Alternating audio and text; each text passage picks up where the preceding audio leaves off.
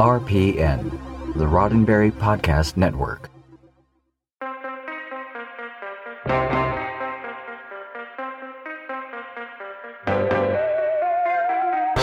I'm Jessica Lynn Verdi, and this is your SciFi5, 5 minutes of science fiction history for November 16th. Today, in 1997, Fox premiered the 100th episode of The X-Files, Unusual Suspects, which really was unusual in that it was a flashback episode exposing the origins of the show's three conspiracy theory-obsessed recurring characters, the Lone Gunman.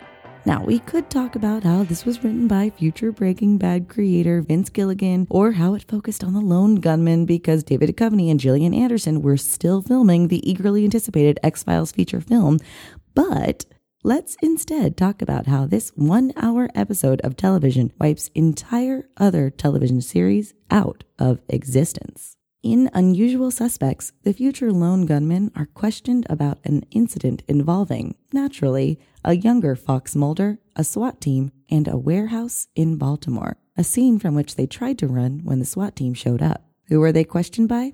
None other than Detective John Munch, played by Richard Belzer, in a bit of stunt casting harkening back to Belzer's starring role in the hit NBC series Homicide: Life on the Street. But that's far from the only series Munch appeared in after Homicide. He migrated to a 15-season run on Law & Order Special Victims Unit.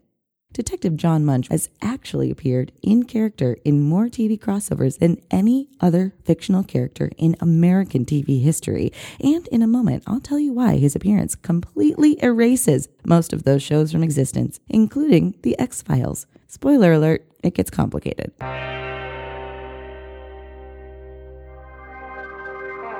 In a 2002 blog entry celebrating the appearance of Batman on his kids' WB superhero show Static Shock, the late great creator Dwayne McDuffie remarked that Static Shock had gained a whole new audience just because Batman appeared on it. But he warned his readers and viewers not to read too much into that appearance. People obsessing over continuity and crossovers in comics were a pet peeve of McDuffie's, and he used Detective John Munch as a prime example.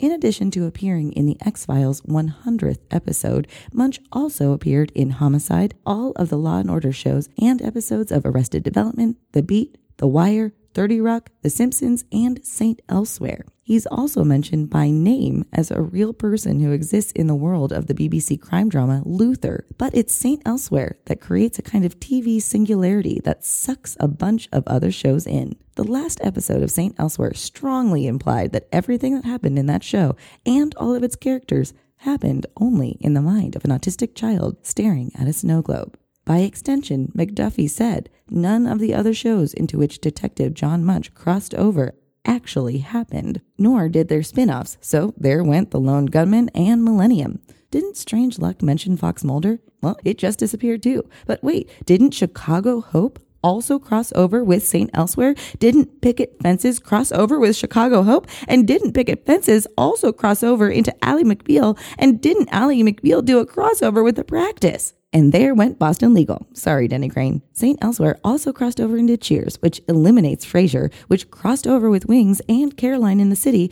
which crossed over with Friends, which crossed over with Mad About You, which crossed over with Seinfeld. None of these shows happened. They're all in the head of that poor kid. McDuffie went on to prove that the trail of crossovers could also wipe out The Dick Van Dyke Show, The Andy Griffith Show, I Love Lucy, MASH, The Bob Newhart Show, Murphy Brown, The Nanny, The Drew Carey Show, Home Improvement, NYPD Blue. None of these shows happened. Or, McDuffie argued, you could just accept crossovers as the publicity stunts they're meant to be and try not to sweat the details. But what fun is that? Since I know about Detective John Munch and you're listening to me talk about him, does that mean we don't actually exist?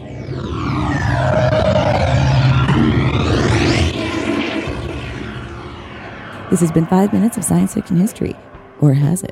Your daily Sci-Fi 5 for November 16th. Sci-Fi 5 is produced by Roddenberry Entertainment. Executive producer, Rod Roddenberry.